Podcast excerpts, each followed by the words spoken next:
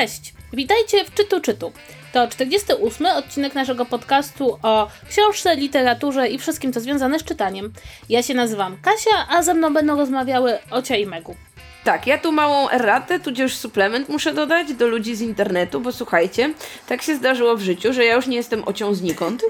Yy, bo y, po pierwsze zyskałam, zyskałam y, domek, y, drugi domek, y, mianowicie napisy końcowe. Możecie sobie wklepać na YouTubie albo na Spotify i tam traficie. To jest taki miły kanał dyskusyjny o filmach, newsach, popkulturze i tak dalej i tam się udzielam. Więc y, teraz wreszcie mam coś oprócz czytu czytu i mogę się nazmiennie, na, naprzemiennie przedstawiać w jednym, że jestem z tego, a w drugim, że jestem z tego. No, a oprócz tego to czasem niestety będę się nazywać, więc jeśli gdzieś usłyszycie, że jakaś Marta Najman robi coś, to to też ja. Tak więc dla was będę pewnie ocią, ale gdzieś indziej czasem się nazywam. I to tyle ogłoszeń parafialnych. To są ważne ogłoszenia, nowe imiona, nowe, nowe domy tak. po prostu. Tak, w tym momencie wszyscy robią legaspy, bo okazuje się, że Ocia ma imię. Nikt o tym nie Tak. wiedział. A nie ujawnimy, jak ma na imię Megu, to będzie tajemnica naszego podcastu. W następnym sezonie najwcześniej. Słuchajcie, to w takim razie, Ociu, Magdo, Magdo. Jezu. Już udało mi się za trzecim razem. Magda to ta druga. Słuchaj, to w takim razie, Magdo, co przeczytałaś w ostatnim tygodniu? Mm, Ja przeczytałam komiks. Y, Nowość wydawniczą od wydawnictwa y, Dolnośląskiego, które było tak miłe, że mi go przesłało, więc dziękuję. I komiks nosi tytuł Stranger Things po drugiej stronie. I jak sam tytuł wskazuje, jest to y, bezpośrednio nawiązujący do produkcji serialowej Netflixa komiks, czyli właśnie do serialu Stranger Things, który miał już dwa sezony i teraz wszyscy przedreptujemy z nogi na nogę, bo 4 lipca wychodzi sezon trzeci. No i żeby umilić nam ten czas oczekiwania, y, no to właśnie polscy czytelnicy otrzymali, otrzymali taki niezbyt gruby to komiks. On liczy niecałe 100 stron, to są cztery zeszyty. I, e, mm, I to jest komiks opisujący historię Willa Byersa, czyli jednego z bohaterów serialu, z dziecięcych bohaterów. Y, I to jest wątek, który przedstawia nam, co się z nim działo w trakcie mm, trwania pierwszego sezonu serialu. Dla osób, które jeszcze nie miały okazji oglądać albo w ogóle nawet nie słyszały o tej produkcji, e, to jest taka fajna, nostalgiczna podróż do lat 80., e, gdzie mamy grupę czterech chłopców, e, fanów papierowych RPG i tej kultury geekowskiej, którzy wplątują się e, w wydarzenia, no można by powiedzieć takie z pogranicza horroru, paranormalne. E, No i właśnie jeden z czterech chłopców, czyli Will, bohater tego komiksu, zostaje mm, porwany, wciągnięty do tego tytułowego świata po drugiej stronie. E, Przez y, przez taką wielką, brzydką, potworną istotę, e, którą oni nazywają Demogorgonem, no bo kojarzy im się właśnie e, z jednym z potworów e, z systemu Dungeons and Dragons. No i w serialu, w, pierwszym sezonie, nasi bohaterowie starają się Willa odnaleźć. Tak samo jak jego brat i jego mama. I ta intryga kręci się właśnie wokół tego, że on zaginął i wszyscy próbują się dowiedzieć, co się stało, gdzie jest, no a później jakby coraz bardziej zagłębiają się w całą tę tajemnicę tych wszystkich dziwnych, nadnaturalnych wydarzeń, które mają miejsce w miasteczku. E, I ten komiks, muszę to powiedzieć z przykrością, jest najbardziej zbędną rzeczą, jaką, jaka, jaka mogła powstać. To znaczy, w życiu Willa w tym okresie, który obserwujemy, nie wydarzyło się absolutnie nic ciekawego. E, to znaczy, Will znajduje się w tej takiej dziwnej krainie, w której grasuje ten nasz potwór i w, do której czasem nasz potwór wciąga też jakieś inne ofiary, ale poza tym, no to nikogo tam nie ma i niczego tam nie ma. To jest taki mroczny las, taki trochę nasz świat, tylko z takim, e, takim horrorowym zacięciem, że wszystko tam jest bardziej mroczne, bardziej ponure, ale generalnie wszystkie jakby obiekty znajdują się na swoim miejscu, czyli Will może trafić do swojego domu, który jest taki opuszczony i zrujnowany i oczywiście nie ma tam żywej duszy, może trafić do pobliskiego lasu i tak dalej, i tak dalej. No i przez te blisko 100 stron komiksu Will generalnie snuje się po tych lokacjach, chowa się przed tym demogorgonem, który co jakiś czas próbuje go złapać, no i usiłuje nawiązać jakiś kontakt z bliskimi, żeby dać im znać, że żyje i gdzie się znajduje, no chociaż sam do końca tego nie wie. No generalnie dać im jakiś znak i yy, no i oczywiście poprosić ich o pomoc, żeby nie przestawali go szukać, żeby spróbowali go stamtąd wyciągnąć.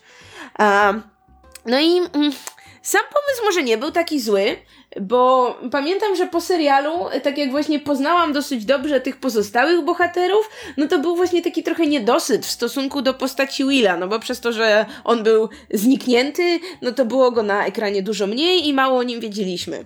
No więc komiks nam daje co najwyżej to, że poznajemy tego bohatera trochę lepiej, no bo widzimy, że jest zaradny, że jest nieustraszony, że mimo, że znalazł się w bardzo trudnej sytuacji, no to tam, nie wiem, nie skulił się w kącie i nie płakał, no tylko generalnie próbował działać, próbował jakoś sobie pomóc yy, i robił co, co w jego mocy w tej trudnej sytuacji, w jakiej przyszło mu się odnaleźć. No ale tak jak mówię, ten komiks do jakby nie wiem, fabuły serialu, do mitologii tego świata, powiedzmy, no, no nie, nie wnosi totalnie nic. Mm, to jest taka, no nie wiem, taka gratka, która wydaje mi się, że no może przemówić tylko do najbardziej zagorzałych fanów serialu, którzy po prostu już muszą zebrać wszystko, co związane z tym tytułem. Bo nadmieńmy, że komiks nie jest jedynym jakby medium, które poszerza ten świat. Są też powieści i u nas też już okazała się pierwsza z nich. Yy, I też powiedzmy zbiera takie niekoniecznie ciepłe, ciepłe opinie. To znaczy powieść z kolei jest prequelem do, do wydarzeń serialowych, więc pewnie w niej trochę więcej, yy, ale no niestety jak to często w przypadku tych takich dodatkowych yy, dzieł bywa, no to one po prostu próbują wyssać, wiecie, tę markę tak do cna i jadą na, na, na jej popularności, na tym, że jest liczne grono fanów. Mm, no co mogę jeszcze, mogę powiedzieć o komiksie, że ma całkiem fajne ilustracje. A, w ogóle kto, go, kto, kto jest autorem tego komiksu? No więc autorką scenariusza jest Jodie Hauser, która pisała już komiksy z uniwersum Star Wars, a ilustratorem jest pan Stefano Martino. I, I bym powiedziała, że te ilustracje są takie no, poprawne. To znaczy, y, podobają mi się mm, krajobrazy, podobają mi się miejsca. Dziwne są bardzo ludzkie twarze. To znaczy, Will cały czas wygląda tak, jakby miał taką lekko za dużą głowę, y, lekko za małe oczy. I ta, ta jego twarz wydaje się taka troszkę takim zdeformowanym ziemniakiem. Ale bardzo ładne są kolory. Kolory bardzo tak właśnie, mm, powiedziałabym, że wpisują się w tę taką charakterystyczną dla serialu paletę barw. Tam jest dużo takich granatów, y, czasami kontrastujących właśnie z czerwienią. Tak jak, nie wiem, przypomnimy sobie na przykład czołówkę, czy przypomnimy sobie właśnie jak na przykład wyglądały te, ten las w serialu, to tutaj komiks świetnie oddaje ten klimat i to jest chyba mm, no, jego najmocniejsza strona, czyli, czyli kolory. No i to tyle, jakby tu nie ma się niestety nad czym więcej rozwodzić. Yy, no, jeśli jesteście gigantycznymi fanami serialu i musicie mieć wszystko, co z nim związane, jasne, kupcie. Jeśli, nie wiem, nigdy nie słyszeliście o serialu, to po prostu obejrzyjcie serial, bo wydaje mi się, że sam ten komiks nic wam nie da w życiu i, i do niczego was jakby tutaj nie, nie, nie przekona, więc yy, serial tak, komiks niekoniecznie. Okej, okay, ale to chyba nie jest nic dziwnego, nie? To znaczy, ja nie przypominam sobie jakiegoś komiksu, który powstał inspirowany serialem, który byłby jakoś wybitnie dobry. O ja cię, ten, ten do gry o tron był taki paskudny. Ja nie miałam nigdy wcześniej w rękach właśnie komiksu inspirowanego serialem, więc tak, no, nawet nie, nie miałam tutaj porównania, ale wierzę wam, że, że tutaj faktycznie nie ma czego, czego szukać może. Dobrze, to Megu, powiedz nam, co, co ty przeczytałaś? Ja dzisiaj przełamię schemat i nie mam reportażu. Co? Tak. Boże, kim jesteś? To masz komiks? Nie, nie mam komiksu. Mam książkę. Wow! Mam normalną książkę. Wow. Jak normalny człowiek, która nie jest reportażem. I e, doczytałam książkę, którą zaczęłam już e, dawno, dawno temu. E, to jest najnowsza powieść Lion Moriarty, czyli autorki e, Big Little Lies. E, jak to jest po polsku? Już zapomniałam. Słodkie kłamstewka? Nie, nie, nie to drugi serial. Małe kłamstewka? Nie, Wielkie nie kłamstewka. O, wielkie kłamstewka. Wielkie kłamstewka, wielkie kłamstewka tak. Okej. Okay. Mi się to zawsze myli z Pretty Little Liars i ja nie potrafię tego potem nigdy wymówić. Um, więc e, to jest jej najnowsza powieść pod tytułem Nine Perfect Strangers i ona już została w tym momencie zlicencjonowana do ekranizacji przez HBO. I była pisana tak jakby równolegle z tym, jak wychodził serial, więc tam na przykład Nicole Kidman już od razu dała swoje seal of approval tej książce, jeszcze zanim ona została opublikowana i też bardzo czekała na jej wydanie. E, I o czym jest ta książka? Ja nie wiem, czy miałyście wcześniej, poza e, wielkimi kłamstewkami, e, w styczność w ogóle z tym, jak pisze Lian Moriarty i na czym głównie polegają jej książki. Ja nie, ja czytałam tylko Wielkie Kłamsterka, to się mogę przyznać. Ja kojarzę, że to jest chyba ta powieść, o której nieraz wspominałaś w kontekście, że była wydawana jako literatura kobieca. Och, podczas gdy, niestety... no nie jest to żadna klasyczna literatura kobieca, tylko takie bardziej chyba domestic thriller, tak? Tak mi się kojarzy. To właśnie y, ja po tej książce kolejny raz doszłam do wniosku, że właści właściwie Liane Moriarty powinna mieć swój własny podgatunek w tej całej literaturze kobiecej, a rzeczywiście w Polsce y, te książki, które od niej zostały wydane, mają taką paskudną nalepę na okładce, kobiety to czytają, co po prostu doprowadza mnie do szału i mają takie paskudne, pastelowe, typowo stereotypowo babskie okładki i ja strasznie tego nie lubię, bo jej książki zasługują na o wiele więcej niż takie, e, niż takie paskudztwa, żeby, żeby je reklamować. Ale w każdym razie Liane Moriarty ma ta, jej styl polega na tym, że po pierwsze jest jak George, George R. R. Martin, to znaczy ma E, perspektywy różnych bohaterów, którzy opisują dane wydarzenia, a e, poza tym e, to zawsze tam się kryje jakaś tajemnica w tle, która splata różne historie bohaterów. I tak w tej książce to Nine Perfect Strangers, która jeszcze nie została wydana w Polsce i nie wiem, czy są plany jej wydania, bo wiele jeszcze książek Liane Moriarty u nas się nie ukazało. E, to jest historia o dziewięciu osobach, które wyruszają na e, coś takiego, co nie wiem, czy ma odpowiednik w języku polskim, ale to się nazywa takie wellness retreat, czyli jedziesz do spa na takie odludzie, żeby odpocząć, tak psychicznie troszeczkę się wyluzować, przy okazji możesz pochodzić na różne fizyczne zajęcia, masz masę masaże, możesz schudnąć, jeżeli taka jest Twoja wola. E, I Wśród tych dziewięciu bohaterów e, jest e, pisarka, która już, tak, której kariera tak jakby zaczyna się staczać, a poza tym stała się ofiarą takiego internetowego skamu, gdzie jakiś mężczyzna ją wykorzystywał przez bardzo długi czas, wymawiając jej, że ją kocha. Jest młode małżeństwo, które wygrało na loterii, więc wszystko w ich życiu się przewróciło do góry nogami, bo nagle spłynęła na nich ogromna ilość gotówki, na którą nie byli gotowi. Jest y, rodzinka, mama, tata i córka, w której przeszłości wydarzyła się jakaś wielka tragedia, o której nie dowiadujemy się od samego początku. Jest były sportowiec, który w tym momencie jest już po pięćdziesiątce i najlepsze lata świetności ma za sobą. Jest e, adwokat od rozwodów, który jest uzależniony od wyjeżdżania właśnie na takie wellness retreats, więc to już jest któryś jego e, z kolei.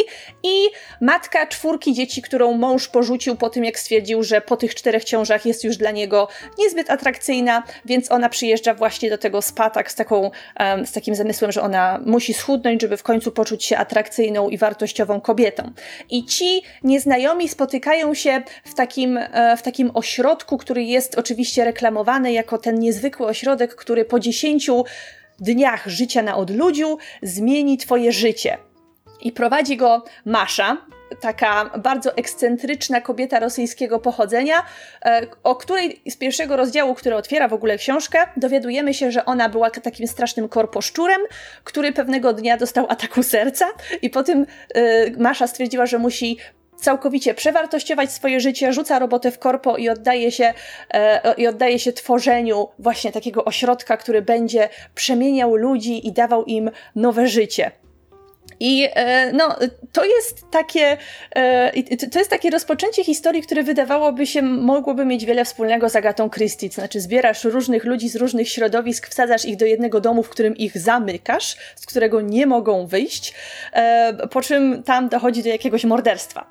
I w moim przypadku pewnym rozczarowaniem jest to, że właśnie tutaj stawka nie jest aż tak wysoka, ponieważ nikt w tej książce. Mego jest smutna, że nikogo go nie no, zabili. No, ża żałuję, że nikt w tej książce nie ginie, ale tam po prostu... Za mało Martina jednak trochę, w tej książce. Za, za mało Agaty Christie i Martina. E, ale po prostu w momencie, kiedy oni przyjeżdżają do tego miejsca, kiedy ich zamykają, odbierają im cały kontakt ze światem w postaci komórek, wszystkich używek typu alkohol, papierosy, co sobie tam ktoś przywiózł, zabrania zabraniają im czytać, najgorsze, zabraniają im czytać, wyobrażacie to sobie. To jak się odstresować, jak nie można czytać? E, po prostu leżąc i wsłuchując się w siebie. Generalnie Jezu. od samego początku można wyczuć, że ta cała masza, która to prowadzi, jest troszeczkę przekrzywiona na tym punkcie dawania ludziom nowego życia i odcinania się od świata, żeby osiągnąć jakiś tam stan, stan nirwany. W każdym razie tam zaczynają się dziać dziwne rzeczy i ci wszyscy bohaterowie, którzy tam zbierają się w tym jednym spa, po, bardzo szybko zauważają, że to nie jest takie zwykłe wellness, wellness retreat, tylko że um, kobieta, która to prowadzi i pracownicy tego, e, pracownicy tego e, spa mają dosyć niekonwencjonalne metody, ale nie chcę Wam mówić o tym e, zbyt dużo, żeby tam nie zepsuć ewentualnych e, ciekawych rzeczy, które później e, w książce się dzieją. Ponieważ tak naprawdę w książkach Liane Moriarty nie chodzi o tą główną oś fabularną praktycznie nigdy. Liane Moriarty w taki sposób pisze swoje książki, że ona zamyka wiele różnych historii w tej jednej fabule, ponieważ opowiada w postaci retrospekcji, wymian doświadczeń i w dialogach pomiędzy poszczególnymi postaciami, co każdej z tej postaci przydarzyło się wcześniej, że ona znalazła się w tym konkretnym miejscu. Więc to nie jest jedna opowieść, tylko to jest kilka większych opowieści zamkniętych, e, zamkniętych w jedno. I e, ja bardzo lubię ten sposób, w jaki ona to, to wszystko opowiada, zwłaszcza, że wykorzystując e, różne punkty widzenia, nigdy nie pokazuje nam jednego bohatera w taki płaski, jednowymiarowy sposób, tylko tworzy bardzo zróżnicowany portret danej osoby, ponieważ kiedy obserwujemy wydarzenia oczami jednej, jednej postaci, ta postać na przykład e, jest, e, jest, jest ta, e, ta dziewczyna, która wygrała na loterii razem ze swoim mężem. Dla niej skończyło się to w ten sposób, że ona większość, czy znaczy nie większość, ale bardzo dużą część tych pieniędzy zainwestowała w operacje plastyczne i już nie wygląda tak samo jak wtedy, kiedy ten mąż się w niej zakochał, co jest dla niego ogromnym problemem. I ona na przykład potrafi o sobie myśleć, że jest skrzywdzona przez życie, bo nikt jej nie rozumie w tym, jak ona chciała po prostu się zmienić i że to nie jest złe i że to ona jest normalną osobą e, i że może mieć takie pragnienia, żeby poprawiać swoje ciało, a w innych rozdziałach opowiadanych z perspektywy innych postaci od razu widzimy, że, e, że te postacie oceniają ją w negatywny sposób i uważają ją za pustą, dlatego że właśnie wygląda tak jak e, e, wygląda tak jak, e, tak jak ostatecznie wygląda.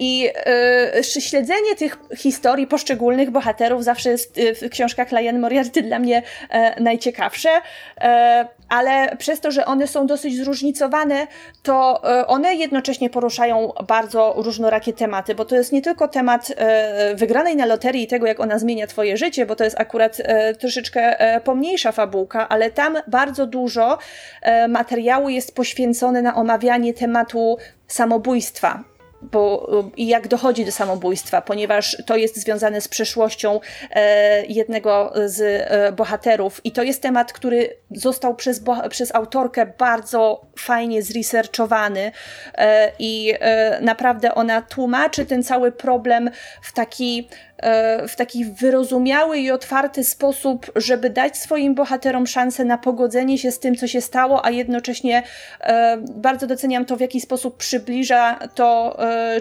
czytelnikowi, bo tłumaczy skąd może się brać depresja, skąd biorą się myśli samobójcze u niektórych ludzi i że to nie jest niczyja wina to, że jakaś osoba w końcu popełnia samobójstwo i e, to jest e, e, to, to, jest w tej książce naprawdę bardzo fajnie poruszony motyw. E, jest tam też e, też y, całkiem mocno zresearchowany. Nie wiem na ile dobrze temat y, narkotyków i microdosing, czyli nie, nie pamiętam, nie, nie pamiętam jak się, to, jak się to, to, to nazywa po polsku. Chyba po Mikrodozo- prostu też mikrodawkowanie. mikrodawkowanie. tak, więc jest o LSD, tak, jest o tak, narkotykach e, e, i e, to też jest temat, któremu autorka poświęca zaska- zaskakująco dużo miejsca w swojej książce. Mm. przy czym, mając za sobą już dużo książek Liane Moriarty, muszę powiedzieć, że ta podobała mi się na razie ze wszystkich najmniej. Nie tylko dlatego, że nikt w niej nie ginie, ale, ale dlatego, że kurczę, tam tempo było takie sła strasznie słabo rozplanowane i pod koniec ja już ją strasznie męczyłam i e, nie potrafiłam jej dokończyć, tak po prostu dzisiaj się dopiero zmusiłam, żeby przebrnąć przez te ostatnie 25% i mieć to w końcu z głowy. Także ja generalnie pisarstwo Leon Moriarty bardzo polecam, ale e, myślę, że najlepiej jest nie zaczynać od tej książki, tylko zacząć od tych innych, na przykład od Wielkich Kłamstewek albo od Kłamstwa mojego męża, które też jest rewelacyjne, bo zdecydowanie warto się z książkami tej autorki zapoznać. Dobrze. A teraz ja opowiem, co przeczytałam, bo mam wrażenie, że przeczytałam książkę, na której recenzję, omówienie czy uwagi czeka trochę osób. Otóż ym, wydawnictwo Studio JG było tak dobre, że jak tylko na naszym rynku pojawiła się książka Narodziny Królów, czyli trzecia część trylogii, którą rozpoczyna Zniewolony Książę, ym, i autorką jest C.S. Packard, tak się ją czyta, E, to od razu mi to przesłali, zapytali, czy chcę przeczytać, a ja oczywiście zawsze chcę przeczytać, bo jest to mm. dla wszystkich niewtajemniczonych, którzy właśnie się zastanawiają, skąd mój radosny, e, radosny entuzjazm. E, jest to książ trzeci tom książki o historii pewnego pewnego następcy tronu, który został pojmany, został niewolnikiem księcia. E, no i oczywiście je, nasz główny bohater jest wielki, umięśniony i po prostu cudowny, a książę jest e, szczupły blondyn e, z niebieskimi oczami, taki zimny i oziębły. No i Damen, nasz bohater, jest prze, na, niewolnikiem księcia przez dwa tomy. No ale wiecie jak to jest. To, są, to jest ten rodzaj książki, w którym jeśli jesteś niewolnikiem księcia, to oznacza to tylko tyle, że mm, jakby zakochujesz się w księciu i chcesz się z nim bardzo przespać. E, no i pod koniec e, ostatniego tomu mieliśmy w końcu, nareszcie, po prostu po tylu czasu, takim czasie oczekiwania, mieliśmy konsensualną scenę seksu między bohaterami. E, no ale, ale nie mogłoby to się wszystko zakończyć dobrze i szczęśliwie, ponieważ jeden z nich jest królem jednego państwa, drugi jest księciem drugiego państwa i te państwa są ze sobą w stanie wojny. I tutaj nasza autorka, muszę powiedzieć, wykazuje się bardzo dobrym rozplanowaniem. E, znaczy, ona mogłaby pisać seriale, ponieważ kiedy właściwie zasadniczo rzecz biorąc, bohaterowie już się przed sobą ujawniają swoje tożsamości, e, to ponieważ e, jest tutaj taka, taka kwestia, że nasz główny bohater zabił brata e, tego Laurenta, tego księcia, e, co jest jakby, co jest jego największym życiowym osiągnięciem. I wszyscy o tym wiedzą, e, więc bardzo trudno mieć romans z zabójcą swojego brata. No ale w każdym razie autorka e, wpada na taki pomysł polegający na tym, że oni teraz zawierają ze sobą sojusz przeciwko uzurpatorowi, który jest na jednym z stronów. No i pomysł jest taki, że oni jakby tutaj mając, wychodzą, się z bardzo różnych kultur, w których jedna jest taka otwarta na te związki homoseksualne i w ogóle na taką otwartą seksualność, a druga kultura jest taka na to dosyć zamknięta, oni muszą teraz jakby publicznie występować ramię w ramię jako, jako sojusznicy. No i jakby każde ich zachowanie publiczne jest obserwowane i oceniane. No i jakby fakt, że mają romans byłby oceniony przez E, przez jakby obie strony bardzo negatywnie, mimo że wszyscy się tego domyślają, że coś między nimi jest, e, a jednocześnie oni sami jakby nie mogą oddać się od razu romansowaniu, ponieważ stoi przed nimi ten drobny fakt, że um, jeden z nich zabił brata drugiego i to ukochanego brata. I autorka pisze po prostu tą książkę w sposób cudowny, znaczy polega na tym, że przedstawia nam jakąś scenę, w której buduje napięcie, bo oni są razem i wszyscy na nich patrzą i prawda, człowiek cały czas się zastanawia, czy, czy oni się powstrzymają, wiesz, publicznie przed okazaniem sobie uczuć. Po czym na, następna scena polega na tym, że bohater gdzieś się udaje, myśląc, że jest sama, tam oczywiście jest ten drugi. Więc i oczywiście e, są sceny, są absolutnie sztampowe sceny, to znaczy e, nasz, nasz e, bo ta książka jest pisana głównie z perspektywy Damena. No i ten Damen, prawda, jest takim królem, który prezentuje wielką fizyczną sprawność. No i jeśli on sobie ćwiczy, e, nie wiem, walkę mieczem, żeby wyładować swoją złość i frustrację, e, to oczywiście nikogo nie ma i wchodzi oczywiście Laurent, czyli ten piękny, szczupły blond książę. E, I oni się zaczynają pojedynkować, no ale my wszyscy rozumiemy, że ten pojedynek na miecze to tak naprawdę jest e, jakaś taka funkcja zastępcza, e, ponieważ nie mogą się ze sobą przespać. I słuchajcie, no i to jest e, bardzo w ogóle ciekawa seria książek, ponieważ ona przechodzi od, od tomu, w którym jeden jest niewolnikiem, a drugi się nad nim znęca. Jest to tom, który budzi moje pewne wątpliwości moralne i etyczne, bo to takie, prawda, przemoc, przemoc jest fajna, bo, prawda, tutaj to się dobrze czyta. Potem ma drugi tom, który jest intrygą polityczną i ten trzeci tom, który jest taką, wiecie, będą razem czy nie będą, ale w wydaniu na na dwóch e, tych pięknych mężczyzn dwóch krajów, które toczą ze sobą wojnę. E, I to jest w ogóle ciekawe, bo to jest książka, która toczy się w jakimś fantastycznym świecie, ale na przykład, co mnie strasznie denerwuje, tam jedno z miast nazywa się Arles. Arles jest miastem we Francji, w którym mieszkał Van Gogh. Wiem, bo byłam i cały czas mam po prostu je przed oczami, jak oni o nim wspominają. E, natomiast, no słuchajcie, muszę powiedzieć, że jest to jeden z rzadkich przypadków. Rzeczywiście, e, nie, ja nie czytam bardzo wiele tego typu książek, bo to jest taka książka, którą spokojnie można byłoby z tego mangę zrobić. E, natomiast e, to jest rzadki przypadek, że rzeczywiście mam wrażenie, że o ile pierwszy tom był do bardzo do czytania jako najbardziej guilty, guilty pleasure, o tyle przy drugim tomie następuje gwałtowny skok jakościowy. To znaczy, w drugim tomie jest autentycznie jakaś intryga, poza tym, że jest dwóch e, przystojnych mężczyzn. A ten trzeci tom się tak ładnie wpisuje w taką wiecie, że, że chcę, żeby to się dobrze skończyło, chcę, żeby oni byli razem, ale są przeszkody, ale oni jednak się ich do siebie ciągnie, wiecie, takie, takiego mansidło się z tego robi. E, przy czym e, muszę powiedzieć, że to, to, się, to się czyta, tak? Ta książka ma ile?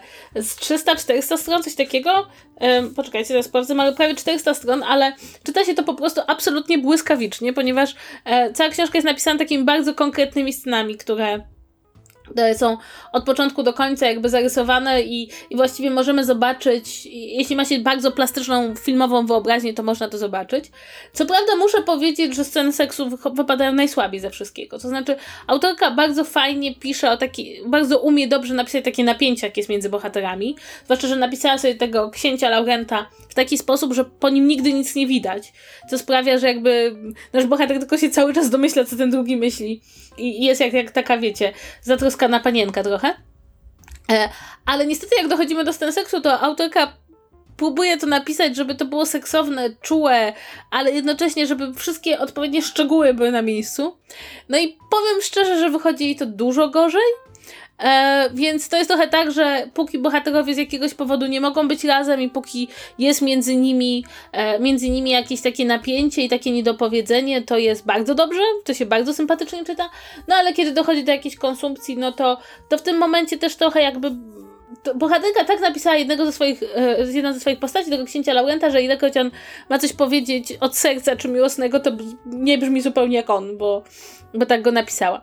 E, ogólnie jest to straszna guilty pleasure, bo e, jakby te wszystkie trzy tomy to jest do przeczytania w przeciągu tygodnia i raczej człowiek nie zastanawia się nad tym, jak dobrze jest skonstruowany świat, ani też nad tym, jak skomplikowane są intrygi polityczne, tylko tylko raczej czyta opisy zapasów nago w Oliwie, które toczą ze sobą bohaterowie, czy czyta bardzo dokładnie, jak bardzo piękny jest jeden z, ksią- jeden z księciów. Księciów? Książąt. Książąt jeden z książąt e, zasznurowany aż po szyję w jakimś absolutnie przecudownym, e, przecudownym kaftanie, który się bardzo trudno rozsznurowuje, co nasz mm. bohater wie e, i zdaje sobie z tego sprawę.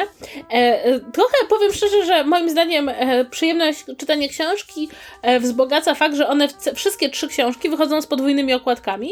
E, Obwoluta ma taką bardzo, bardzo jednoznaczną ilustrację, która nam dokładnie mówi, o czym będzie książka. I na każdym tomie są dwóch panów, którzy stają w takiej niedwuznacznej pozie wobec siebie. E, pod spodem jest taka okładka bardzo grzeczna, gdzie, którą można nosić na przykład, jeśli nie, nie chcecie wiedzieć, że czytacie jej ojca. Mm, e, natomiast e, ilustracje na okładkę, na tą obwolutę tu jest napisany rysunek Ulwar. To jest dziewczyna, którą ja śledzę na Instagramie. No i ten obrazek jest tak ładny i tak fajnie pokazuje tych bohaterów, że właściwie bardzo trudno sobie ich wyobrażać inaczej, niż że zostali tutaj narysowani i, i jak to zostało zilustrowane. E, I powiem szczerze, tak, to nie jest dobra literatura. Ja nie będę nigdzie, nigdzie nikomu mówić, że to jest dobra literatura. To jest literatura, która ma taki bardzo fanfikowy wymiar. Zresztą z tego co pamiętam, ta autorka pisała to w internecie i zresztą pod sam koniec jest taka ilość ników ludzi, którzy jej pomogli, że to chyba trzy strony zajmuje. Natomiast jej, jakie to jest jaki to jest miłe guilty pleasure. To znaczy, to się co, czytasz to sobie i, i podejrzewam, że gdyby nie było to dwóch bohaterów i gdyby nie zostali oni napisani w sposób trochę jak z mangi, mm, to czytałoby się to dużo, dużo gorzej. Gdyby to na przykład był romans, e, taki klasyczny romans heteroseksualny, to chyba się by tego nie dało czytać. E, ale w każdym razie, jeśli macie ochotę na tego typu treści, to, to ja nie będę ukrywać. O ile przy pierwszym tomie miałam wątpliwości, bo pewien ton mi się tam nie podobał i pewne wątki, to w kolejnych tomach jest już coraz lepiej i ten trzeci jest taką, aż głupio powiedzieć, jak, jak wiecie, że czeka na was odcinek serialu, ale to nie jest ten serial HBO, którym się chwalicie ze znajomymi, przed znajomymi, tylko to jest ten serial, wiecie, CW. którym się nie chwalicie. Tak, coś takiego. Albo e, Hallmarka. Albo, no, to, to między, między, między CW a Hallmarkiem, to mhm. bardziej w tym. Mm, e, ale, ale lubicie to oglądać i cieszycie się cały dzień na samą że usiądziecie do tego serialu, no to, to takie są właśnie e, te książki. Przy czym muszę powiedzieć, że paradoksalnie mi takich książek trochę na rynku brakuje. To znaczy książek, które mm, jakby one niczego ode mnie nie wymagają. Ja nie muszę włożyć żadnego intelektualnego wysiłku w ich lekturę, e, a jednocześnie, a jednocześnie są fajne i trochę inne. I tutaj chyba byśmy mogły płynnie przejść do e, tematu głównego naszego odcinka tak naprawdę. Ponieważ ja tutaj trochę mówię, że brakuje mi takich takich książek na rynku, ale gdybym miała powiedzieć, jakby czego zastępstwem są Narodziny Królów w mojej, w mojej codziennej lekturze, to powiedziałabym, że są zastępstwem takich typowych romansów. E, a tematem naszego dzisiejszego odcinka jeśli mogę sobie pozwolić już do niego przejść. E, są, jest właśnie literatura romantyczna, są romanse, bo mam takie wrażenie, że to jest ten element literatury, którego wszyscy udają, że nie czytają, a tymczasem romansów jest coraz więcej. I chciałabym z Wami dzisiaj porozmawiać właściwie, bo jak rozumiem, chyba żadna z nas nie jest taką wybitną fanką, ale co Waszym zdaniem czyni romans dobrym? Czego Waszym zdaniem jest w romansach za dużo? E, I czy właściwie należy się wstydzić, że się czyta taką literaturę, biorąc pod uwagę, że wątki romantyczne są właściwie podstawą literatury światowej. Mam takie wrażenie, że, że bardzo jest mało książek, których nikt nikogo nie, nie kocha. Mm, więc może zacznijmy od tego, co chyba wydaje mi się jest naj, lepsze? Znaczy, jakie waszym zdaniem wątki są nadużywane w romansie? Znaczy, zanim jeszcze przejdziemy, y, bo ja bym chciała tutaj porównać nasze kompetencje, bo czuję, że moje są dosyć niskie. To znaczy, przejrzałam swoją całą listę książek przeczytanych na Goodreads, żeby znaleźć takie typowe, czyste romanse, które kiedykolwiek przeczytałam i znalazłam dwa. To znaczy, ja nie liczę tych takich absolutnych klasyków, tak? Nie, nie, e, w, ty, ty, ty, w typie Jane Eyre, bo to wiadomo, to nie jest to, nie jest to samo, no i e, mam wrażenie, że mówiąc romans, przyjmujemy jednak, że jest to literatura troszeczkę niższych lotów. E, I zastanawiam się, czy pamiętacie, jakie wy takie typowe romanse przeczytaliście, przeczytałyście ostatnio? Kasia, ja wiem, że ty przeczytałaś Ja Ojca, bo przed chwilą o nim opowiadałaś ale jakieś takie na przykład... A wcześniej Blankę Lipińską. Moje drogi, ja mam długie doświadczenie, bo ja, e, ja, ja nie ukrywam, to znaczy jakby tutaj od razu chciałabym zrobić taki mały przepis do tego, że chciałabym wrócić do tego, dlaczego Dlaczego to jest tak, że jak nazywamy coś romansem, to jest literatura niższych lotów, a jak chcemy co nazwać literaturą wyższych lotów, to to wyjmujemy z, tego, z tej kategorii.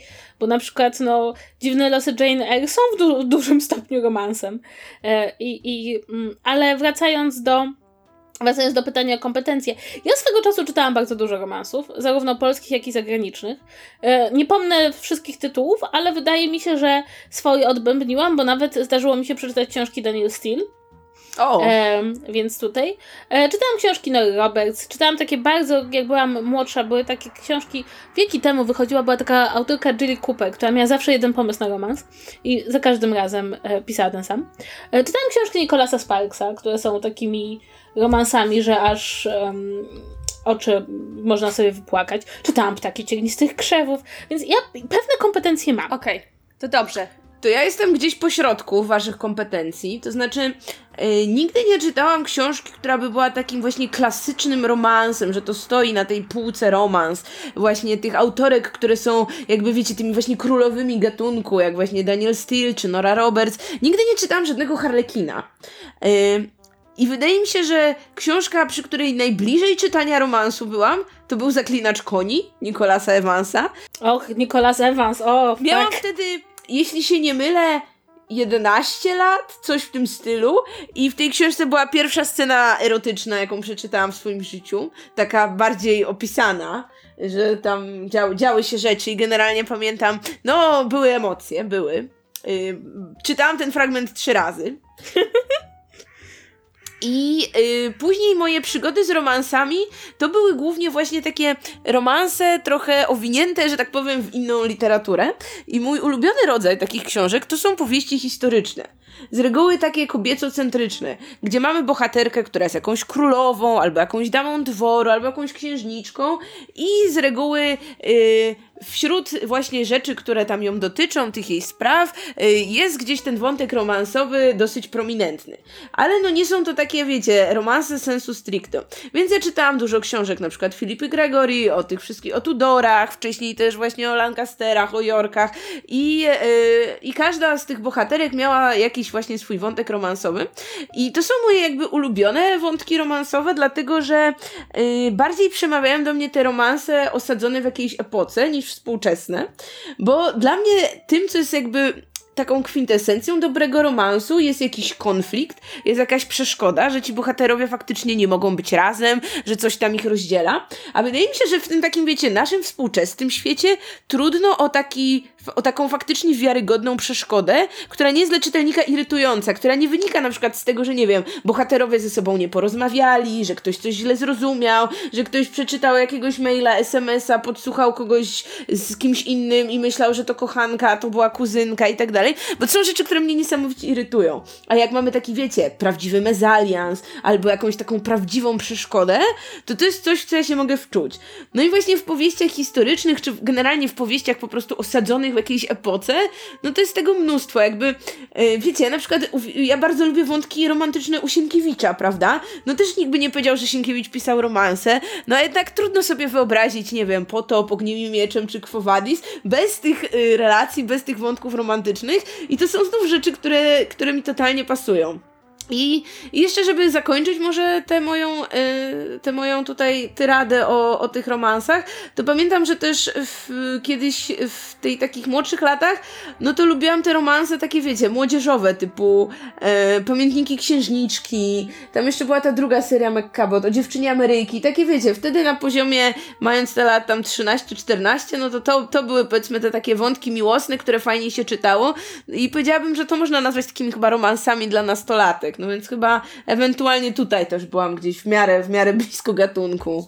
Ale wiesz co, a propos, bo jakby to co, y, to, co mówisz, prawda, że y, współcześnie nie sposób stworzyć takich, takich przepaści klasowych, takich mm -hmm. właśnie, no bo klasowych, tak, e, które, które by sprawiały, że bohaterowie nie mogą być razem. To też bardzo ciekawe, bo e, właśnie a propos rzeczy, których ja nie lubię w romansach, to to jest w pewien sposób próba zatuszowania tego, że dlaczego bohaterowie nie mogą być razem i zwróciłam uwagę, że są zasadniczo rzecz biorąc e, trzy takie proste drogi, którymi idą autorzy, przynajmniej tych, których ja czytałam. Jeden to któryś z nich jest w związku. W związku z tym nie może się związać na nowo, bo już jest w jakimś związku i wybrała, wybrała zwykle ona kogoś innego i tutaj, kiedy ona już myśli, że będzie szczęśliwa z kimś innym, to pojawia się ten nowy, lepszy kandydat, który, który jakby z początku nie wygląda na tego lepszego i jest okej. Okay. Druga sprawa, która często dzieli bohaterów, no to niestety to, co mówisz, to są te takie wszystkie niedogadania się, że ktoś komuś czegoś nie powiedział i że oni mają jakieś uprzedzenia względem siebie, które wynikają. Znaczy, ogólnie rzecz biorąc, mam wrażenie, że połowa romansów próbuje e, otworzyć do mojej uprzedzenie jako tak. najprostszy sposób zbudowania konfliktu między bohaterami. No i jest jeszcze, czasem się jeszcze zdarzają takie mm, E, takie romanse, gdzie ten konflikt jest jakby oparty o coś, e, wiecie, że udaje się coś znaleźć, jakiś naprawdę, znaczy mniej lub bardziej, jakąś naprawdę dużą przeszkodę, typu, że ktoś nie żyje, że kogoś ktoś zabił, że, że i, to, i to jest taka przeszkoda, która jest o tyle e, bardzo często stworzona, jest tak wielka ta przeszkoda, żeby jakoś zastąpić tą lukę klasową, że jak bohaterowie się schodzą, to człowiek ma takie bardzo moralne wątpliwości, czy kiedykolwiek powinni. No i mój ulubione rozwiązanie, i to Nicolas Sparks się w tym specjalizuje, e, polegające na tym, że bohaterowie mogą przełamać bariery, które między nimi stoją, ale potem on zawsze umiera. Znaczy, albo oboje umierają. Albo oboje umierają. W każdym razie, jakby ta, ta taka wizja, że skoro już jesteście razem, to ktoś musi umrzeć. To znaczy, jeszcze moją jedną ulubioną przeszkodą, yy, i ja ten wątek wbrew pozorom lubię, chociaż on nie jest nigdy zbyt wysokich lotów i jest strasznie stereotypowy.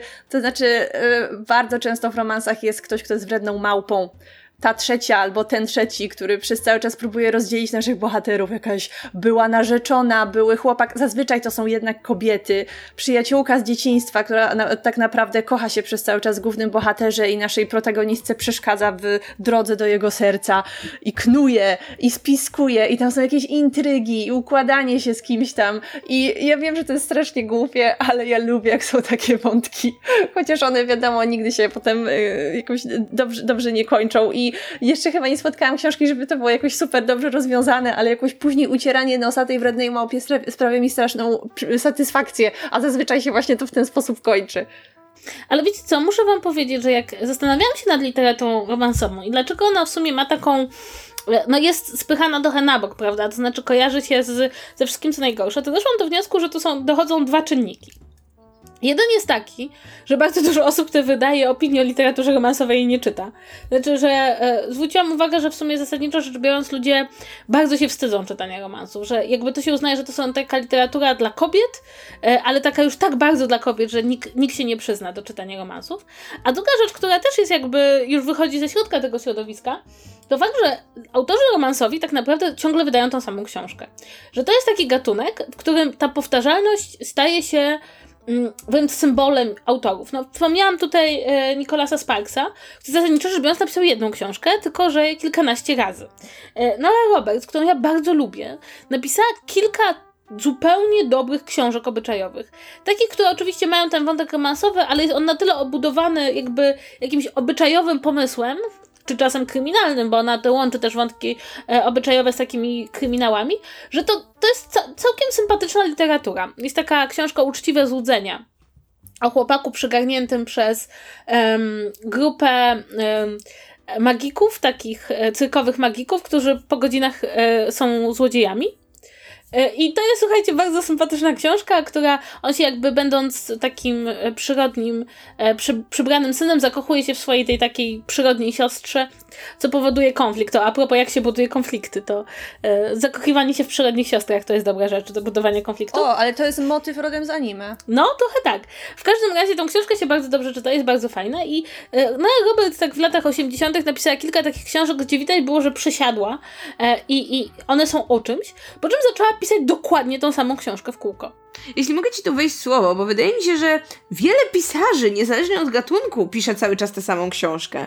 Że to nie jest jakby wina jakby tego, że rozmawiamy o romansach, tylko ja pamiętam, jak byłam rozczarowana y, pisarzami, których bardzo lubiłam i których potem zaczynałam czytać hurtowo i przy właśnie ich trzeciej czy piątej książce też zaczęłam dostrzegać, że oni piszą ciągle to samo, więc jakby tutaj może spróbuję trochę obronić właśnie autorów, których wymieniasz, że może to jest, wiesz, kwestia tego po prostu. Z jednej strony tak, oczywiście, autorzy są, są powtarzalni. No, e, to jest świetny przykład, tak? Koben ciągle pisze to samo. Ale mam wrażenie, że w przypadku romansów ta powtarzalność pewnych wątków, pewnych postaci, pewnych scen e, jest do pewnego stopnia nie tylko błędem autorów, ale też czymś, co jest wymagane znaczy, wiecie, istnieje ten taki e, bardzo klasyczny typ romansowy i to jest e, coś, co jakby od wiele hałasu od nic się pojawia i przez, trochę przez dumę i uprzedzenie. Znaczy, on, który jest zawsze, e, robi pierwsze złe wrażenie, ona, która się do niego uprzedza, potem jest między nimi takie napięcie, trochę jak flirt, ale nie do końca. No i w końcu znajdują się w jakiejś takiej sytuacji, gdzie te wszystkie emocje biorą nad nimi górę i zamiast, wiesz, zamiast wybuchu nienawiści jest wybuch miłości. I tego typu sceny i tego typu wątki, to nie jest tak, że to jest jedna książka jednego autora, ale one są czasem, czasem się pojawiają przez cały gatunek w kółko. Jakby e, można dojść do wniosku, że ten że z jednej strony ten arsenał możliwości romansowych jest e, ograniczony, a z drugiej strony, że sami autorzy jakby chcą dostarczać jeszcze więcej tego samego. Mam, przynajmniej ja, ja odniosłam takie wrażenie. Zwróćcie uwagę zresztą, że kiedy w romansach pojawiły się te wątki erotyczne, czyli razem z tym, kiedy ktoś wystawił Greya z tyłu, z tyłu e, księgarni naprzód księgarni, e, to nagle te wszystkie książki też zrobiły się takie same. To znaczy, ja w ogóle mam wrażenie, że jeżeli mówimy o literaturze takiej typowo romansowej, to katalog scen i wątków, które można e, wykorzystywać w tego rodzaju literaturze, jest zamknięty i skończony. Przynajmniej e, zdaniem większości, większości pisarzy, którzy się za coś takiego zabierają. Bo je, jeszcze mówimy o Norze Roberts i mówimy o Daniel Steele, a to jednak trzeba powiedzieć, że to jest taka e, bardziej znana górna półka tych autorek, które skupiają się na tej literaturze romantycznej, ale jeszcze mamy cały, przecież całą rzeszę autorek, które piszą w, w wydawnictwach typu Harlequin, czy tam e, Avon Books i tak dalej. Właśnie jeden z tych romansów, które zdarzyło mi się kiedyś przeczytać, wywiódł się e, z, z Avon Books i jeżeli się, jeżeli się zgłębi temat, to, to, jest, to jest niesamowite, bo te autorki później tam, e, każda znajduje jakąś taką własną niszę i zaczynają, i, i, i zaczynają specjalizować się w danej podkategorii romansu już, już w, w tym momencie. Ja na przykład kiedyś miałam styczność z romansami historycznymi, których e, historyczność polegała głównie na tym, że były tam e, ładne sukienki i wszystko się działo na, na takich wypaśnych dworach, chociaż w pewnym momencie tam zawsze się pojawiały takie wątki bardzo mocno erotyczne, które no, biorąc pod uwagę to, y, czego tam te bohaterki się dopuszczały ze swoimi y, partnerami i jak chętnie i bez zastanowienia się rzucały w ich ramiona, y, no, y, były bardzo mało prawdopodobne, jeżeli chodzi o, o realizm historyczny takich, y, ta, takich, takich powieści. Chociaż wiadomo, że w takich dekoracjach wielkiego przepychu barokowych pomieszczeń i tego, te, tego całego złota czyta się takie rzeczy o wiele bardziej przyjemnie, ale jest jeszcze cała inna kategoria romansów, z którą, nie ukrywam, też zdarzyło mi się kiedyś zetknąć i to jest e, kur kuriozalna rzecz, to są e, wszystkie romanse chrześcijańskie. Ojej! Pisane, oczywiście. Co to Osia, jest? Opowiedz jest... o tym, bo ja zupełnie pierwszy słyszę. Są wydawnictwa specjalizujące się w wydawaniu y, romansów y, takich chrześcijańsko-poprawnych. To są głównie, e, umówmy się, e, autor, autorkami są Amerykanki, więc to są głównie rzeczy protestanckie, tak? To nie są tak, e, rzadko to są, nie rzadko, tylko rzadziej to są książki takie typowo katolickie, bardziej protestanckie, ale też oczywiście, jeżeli seks to tylko po ślubie, a wcześniej romans opiera się na jakichś takich niewinnych spojrzeniach, złapaniu za rąbek sukni i wszystko tam jest takie grzeczne. On ją wydobywa z grzechu, bo na przykład była prostytutką, to akurat ja czytałam taką rzecz. Okay. Boże, I, dobrze. Więc, I to jest, tego jest naprawdę mnóstwo. W ogóle to na przykład w takich wydawnictwach typu ty, ty, tych, które się spe, specjalizują w takich, nazwijmy to, pulpowych romansach, można sobie wykupić normalnie subskrypcję, także tam sobie, wiesz, e, co miesiąc dostajesz trzy książeczki na swojego, na, na, swój, na swój czytelnik, e, czytelnik? Na swój czytnik. E, I czyta się to oczywiście tak bardzo szybko, bo to nie jest ani wymagające, ani długie, więc można to łykać po prostu na, na, tomy, ale to jak, e, jak e, sama ta literatura romantyczna jest strasznie zróżnicowana w, w, wewnątrz e, całego gatunku, też jest, też jest fascynujące. I mówiłam, romanse chrześcijańskie to też jest bardzo, to jest bardzo ciekawy temat. Wydaje mi się, że jest jeszcze kolejna taka ważna grupa, o której koniecznie powinniśmy wspomnieć, kiedy mowa o, o romansie, czyli ten taki romans trochę zahaczający o taką, powiedzmy, powieść obyczajową. Mam wrażenie, że skierowany głównie do już y, starszych czytelników, że ten, kiedy już wiecie, te takie wielkie porywy serca, te takie właśnie namiętności, że on był jakiś taki niedostępny, jakiś taki miał to takie, wiecie, dzikie spojrzenie ona nie mogła mu się oprzeć, gdzie to już trochę opada. I mamy te romanse dla kobiet po przejściach, powiedzmy, które na przykład miały już za sobą jakieś nieudane małżeństwo, jakiegoś leniwego, gnuśnego męża i które potem, wiecie, biorą to życie w swoje ręce, wyprowadzają się, nie wiem, na wieś, albo ze wsi do miasta, albo skądś Nasza dokądś. Tak, gdzie budują dom, albo albo gdzie, nie wiem, nagle zaczynają spełniać jakieś marzenie, na które wcześniej nie mogły się odważyć i gdzie zawsze potem spotykają tego porządnego faceta, jakiegoś, nie wiem, lekarza, albo policjanta, albo no takiego, te, tego mężczyznę, który jakby będzie dla tej bohaterki tą taką ostoją, oparciem, której nie dał ten na przykład mąż, czy jakiś wcześniejszy partner, ale tam już no są tam jakieś te porywy serca, ale wiecie, to już są, to nie są też te takie dzikie uczucia, yy, nijak nie leżało to obok żadnej powieści erotycznej, wszelkie momenty to tam, wiecie, najazd kamery na firankę yy, i, i wydaje mi się, że, że to Ale jest... to ja cię, ja cię chciałam no. przerwać, ponieważ ja, mi się zdarzyło czytać takie tego typu romanse w stylu amerykańskim. I tam właśnie system był taki, że ona, rozumiesz, tutaj myśli, że już ją nic w życiu nie spotka, wyprowadza się na wieś, czy tam zmienia swoje życie, spotyka tego faceta i nagle odkrywa w czasie w łóżku z tym nowym facetem, że wszystko, co wiedziała o seksie, to było kłamstwo. I po prostu teraz to w ogóle eksploduje jakimś takim, taką namiętnością, której ona nigdy w życiu nie czuła i, i po prostu odkrywa tą swoją własną seksualność na nowo, więc jest jeszcze taki wątek właśnie, że nie, że to tamto życie za młodu to ona przes przespała, a mhm. tutaj się to y, y, rozwija. Może to jeszcze nie w Polsce, może jeszcze w Polsce kobiety po rozwodziach y, czy tam po 40 nie mają prawa do, do odkrywania swojej seksualności, ale na zachodzie już się ten wątek pojawia, wiesz, zwykle z jakimś, jakimś młodszym facetem na przykład. Uuu. O, no to czekam, aż u nas się ten trend pojawi, no bo faktycznie teraz mamy takie trochę szufladkowanie, prawda? Że te młodsze kobiety mają jeszcze w romansach te takie właśnie scenariusze, jakieś takie właśnie z werwą, z tym pazurem, trochę może jakieś niebezpieczne, może on jest mafiozem albo coś, a już właśnie te starsze kobiety, no to już takie wiecie, stateczne, mogą dom wybudować, ale właśnie to, to, to, to jakby koniec jakichś wielkich ekscesów, prawda? E, a wiecie co, a ja mam taką, właśnie tak się nad tym zastanawiam, bo mówimy tutaj o tym, jak bardzo jest zróżnicowany ten gatunek. I trochę mnie to osobiście boli, że, zasad, że zasadniczo rzecz biorąc, gość jest jakby określenie czegoś, że to jest romans, mm, strasznie to spłaszcza. To znaczy, że kiedy powiemy, że ta dana książka jest romansem, no to od razu wychodzi nam trochę tak, jakbyśmy powiedzieli, tą książkę napisała Barbara Cartland, a na okładce jest mężczyzna z nagim torsem. Tymczasem, no, to jest trochę też tak, że kiedy książka jest naprawdę dobra, to ją natychmiast wyjmujemy z kategorii romansu, tak? Znaczy, y, jeśli, jeśli na przykład, no nie wiem, mamy y, te klasyczne książki romansowe, tak? Czyli powiedzmy twórczość Jane Austen, y, twórczość Sius Bronte, nie wiem, przeminęło z wiatrem, no to jeśli nazwiemy to romansem, no to w tym momencie mówimy coś w stylu to jest głupiutka literatura dla kobiet, gdzie tylko się liczy kto z kim będzie sypiać. Więc jeśli chcemy powiedzieć że te książki są dobre i zasługują na uwagę i są poważne, to mówimy, że to jest literatura obyczajowa z wątkiem romansowym, tak?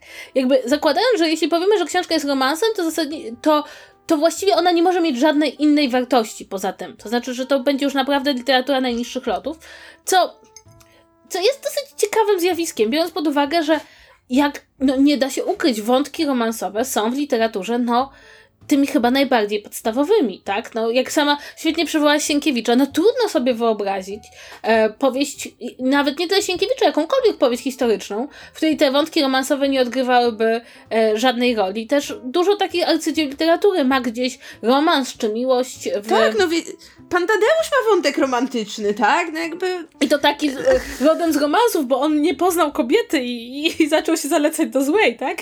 Tak. E, więc no, więc to jest dla mnie dosyć ciekawe, prawda, że mm, o ile udało się już powiedzieć, jakby nauczyć się trochę mówienia o kryminałach i mówienia, że kryminał to jest taka książka, która, w której chodzi nie tylko o to, kto zabił, prawda, i wydaje mi się, że teraz kryminały przeżywają renesans, bo ludzie sobie zdają sprawę, że kryminały mogą być pewnym oknem na, na społeczeństwo. O tyle romanse nadal są takim właśnie, to co mówiłam, gatunkiem wstydliwym, ale także takim gatunkiem, że jeśli coś przypiszemy do tego gatunku, to obniżamy tego wartość. Wręcz ludzie mają taką tendencję przy ocenianiu książek, że y, jako zaletę zaliczają to, że coś nie jest, że, że, nie skupia się tylko i wyłącznie na romansie. W pewnym momencie, y, wiecie, pojawiła się taka tendencja na przykład w ocenianiu, w ocenianiu literatury young adult. Jeżeli y, young adult wybiegło poza sam związek pomiędzy głównymi bohaterami, to to było na plus. Sam romans automatycznie zniżał tę książkę do niższego poziomu. Ale wydaje mi się, że to dotyczy niestety wielu y, jakby tych powiedzmy takich gatunkowych dzieł. To znaczy zgodzę się z tym, że kryminały właśnie już trochę z tego wyszły, czy z tego wychodzą, że już są na tej lepszej pozycji, ale mam wrażenie, że na przykład to samo co romans spotyka fantastykę. Czyli, że jak mamy naprawdę wybitną powieść, to nikt potem nie mówi, że to jest fantastyka i nie stawia jej na półce z fantastyką w Empiku, tylko mówią o tym, że to jest nagle realizm magiczny albo powieść współczesna z elementami nadnaturalnymi. Czy starają się znaleźć jakiekolwiek jakiekolwiek inne dziwne wytłumaczenie, dlaczego dana powieść, nie wiem, Margaret Atwood na przykład, dlaczego jej twórczość jest wybitna i, i wstydzą się nazwać to fantastyką. I wydaje mi się, że, że jakby w przypadku romansów nakłada się trochę to, czyli ten taki to taka wstydliwość przed literaturą gatunkową i coś, o czym też y, Kasia wspomniała wcześniej, czyli, że romanse są bardzo mocno kojarzone y, z tym targetem kobiecym, a mimo wszystko wciąż pokutuje ten taki, wiecie, stereotyp, że coś, co jest kobiece, jest w jakimś sensie gorsze. I yy, chodzi, wiecie, zarówno, nie wiem, o nieraz cechy kobiet, o jakieś, nie wiem, upodobania w dowolnym, w dowolnym zakresie, ale tak samo w kulturze, że jeśli jakaś literatura uznana jest za kobiecą, no to to jest, wiecie, jakaś półka niżej bliżej, bo to już nie jest literatura dla wszystkich ludzi, czy, czy coś w tym stylu. I tak jak, tak jak no, myślę, że żadna z nas nie jest jakąś, nie wiem, wielką fanką romansów, możliwe, że nigdy nie będziemy ich czytać więcej niż, niż, niż do tej pory czytałyśmy, to ja bym mimo wszystko bardzo chciała odczarować ten gatunek, żeby właśnie, nie wiem, jak ktoś najlepiej się relaksuje przy romansach, to żeby to nie był jakiś, nie wiem, powód do wstydu, tak? Żeby te książki nie musiały właśnie stać na jakichś półkach gdzieś tam z tyłu księgarni, no bo, come on, właśnie... Wydaje mi się, że miłość, wątki romansowe to są tak właśnie te życiowe aspekty, obecne, obecne w życiu i obecne w literaturze każdej, że czas, żebyśmy przestali się tego wstydzić.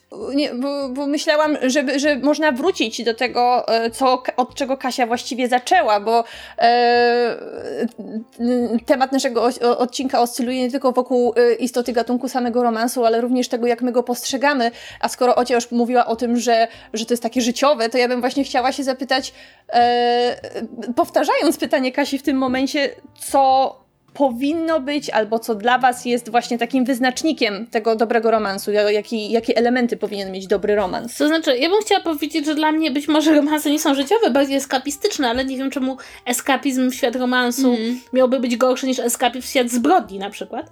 E, mm. Natomiast wrac- wracając do mojego pytania powtórzonego przez Megu, rzeczy, których ja naprawdę nie lubię w romansach to, to przemoc jakakolwiek. I wydaje mi się, że niestety jest w bardzo wielu wątkach romansowych zakorzeniona taka przemoc, to znaczy ktoś kogoś siłą gdzieś bierze, albo ktoś kogoś oszukuje, albo ktoś kogoś jakby y, mając jakąś przewagę społeczną, czy też y, fizyczną do czegoś przymusza.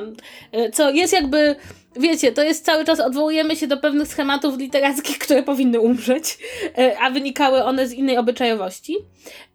Bardzo nie lubię, kiedy bohaterowie romansów bardzo się kochają, ale się w ogóle nie znają. Co jest problemem w ogóle, wydaje mi się, bardzo często w w pisaniu wszystkich wątków romantycznych, czy to książkowych, czy to serialowych, czy filmowych, że bohaterowie bardzo się kochają, ale właściwie nigdy nie, nie, nie mieli okazji zamienić ze sobą dwóch słów. E, więc to jest jedna rzecz. No i dosyć, dosyć nie przepadam właśnie za mm, pewną powtarzalnością bohaterów, zwłaszcza męskich. To jest zaskakujące, że bohater męski w, w powieści romansowej jest bardzo jednowymiarowy i właściwie wszędzie jest ten sam. To znaczy, jak już jest przystojny, wysoki i ciemnowłosy, to już właściwie wystarczy mu charakteru. Mm. Natomiast co bardzo lubię w romansach i co mnie do nich przyciąga tak naprawdę, to jeśli autor potrafi dobrze mm, zbudować takie, wiecie, takie trochę erotyczne, trochę romansowe napięcie między bohaterami. To znaczy, kiedy kiedy, wiecie, kiedy jesteś obserwatorem sytuacji, w której już wiesz, że dwie postacie mają się ku sobie, już czujesz to napięcie, już wiesz, że tam coś będzie. I jeśli autor czy autorka dobrze to przeciąga, jeśli umie to dobrze rozegrać i tak właśnie trochę, trochę nawet trochę za bardzo to nawet przeciągnąć, bo to znaczy, że można się dłużej cieszyć taką, taki, taką atmosferą, to ja to lubię głównie dlatego, że w życiu to się praktycznie nie zdarza. To znaczy, e, praktycznie nie zdarza się być obserwatorem takich sytuacji. Tak? Być może ze dwa razy w życiu człowiekowi zdarza się być w jednym e, pokoju z dwiema osobami, które ewidentnie chcą się ze sobą przespać, ale jeszcze tego nie zrobiły. E, I jesteś tego świadom, e, czy świadoma. Więc wydaje mi się, że to mnie do tego przyciąga, że to jest, to jest fajne, no to jest taki jakiś e, emocjonalny wojeryzm, prawda, który chyba wszyscy lubimy uprawiać, e, przynajmniej biorąc udział w kulturze. To ja bym jeszcze chciała dodać do wątków, których ja z kolei najbardziej nie lubię, że y, y, jest taki schemat bohaterów, którzy nie wiedzą czego chcą. I oni niby, niby ich coś tam do siebie ciągnie, no ale nie wiedzą, nie mogą się zdecydować. Często to jest połączone z tym, e, o czym Kasia mówiła, że na przykład któryś z nich ma już jakiegoś partnera, z którym na przykład jest już dłużej, już tam jakieś wspólne plany i, i teraz no ta osoba nie wie, no czy porzucać tam to jakieś uporządkowane życie dla jakiejś nowej miłości, czy nie. I to mnie niesamowicie irytuje.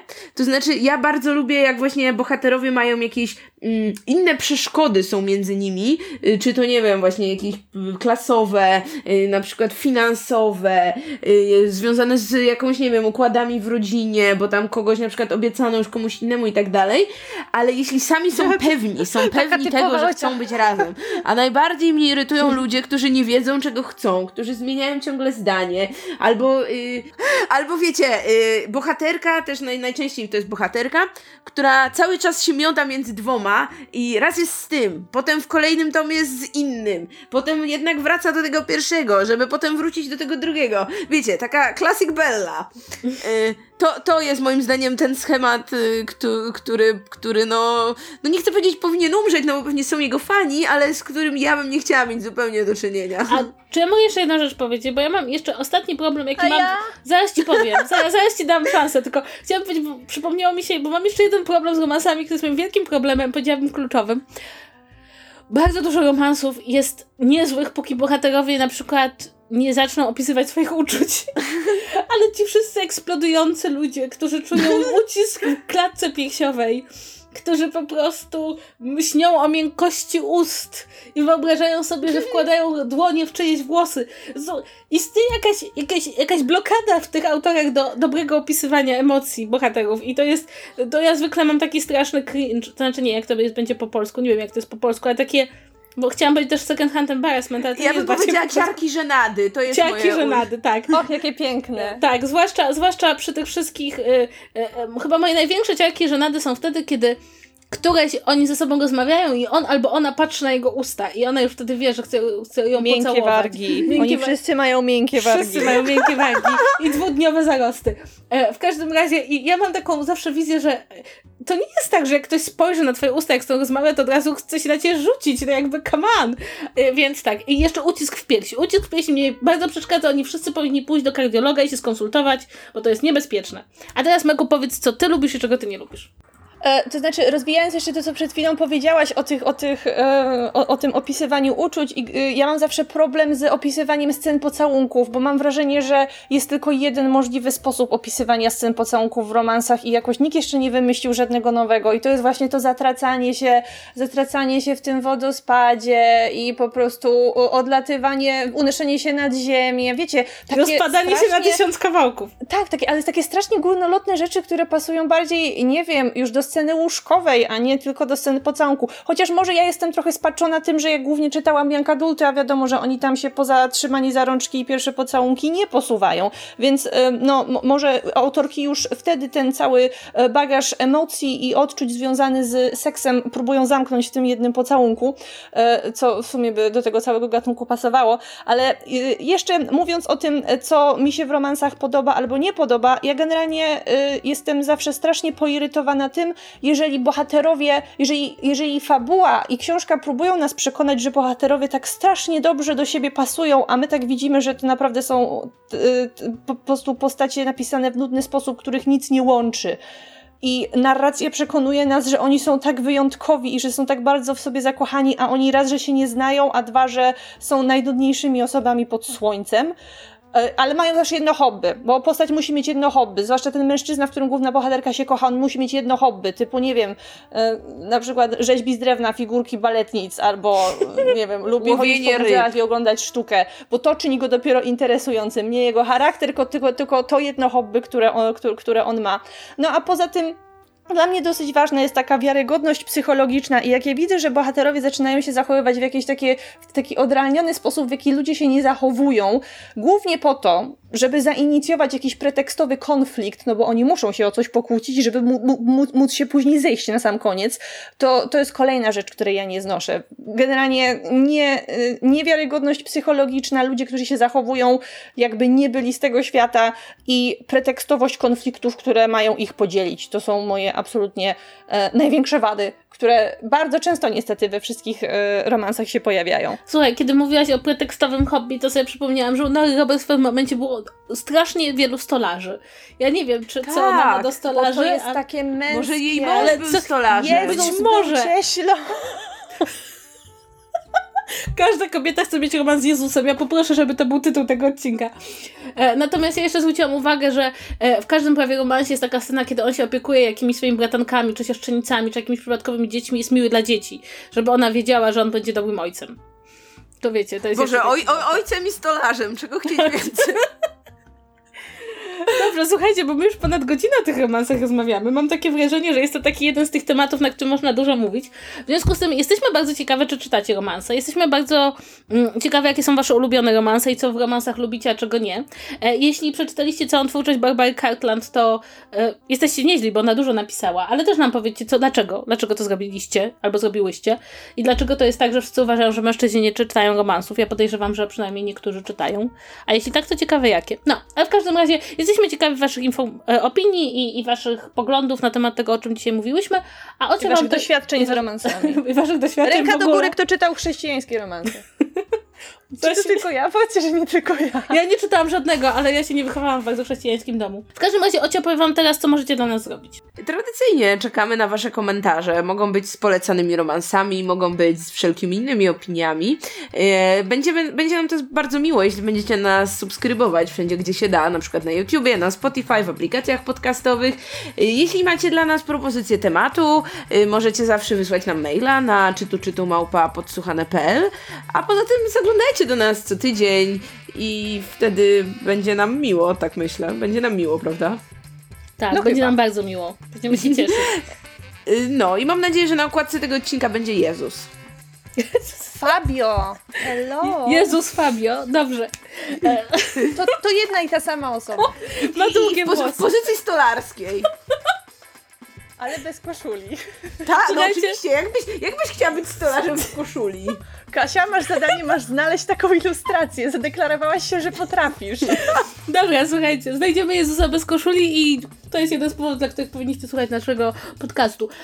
I to wszystko w tym tygodniu. Do, zobac- do usłyszenia za tydzień. Pa, pa. Pa, pa.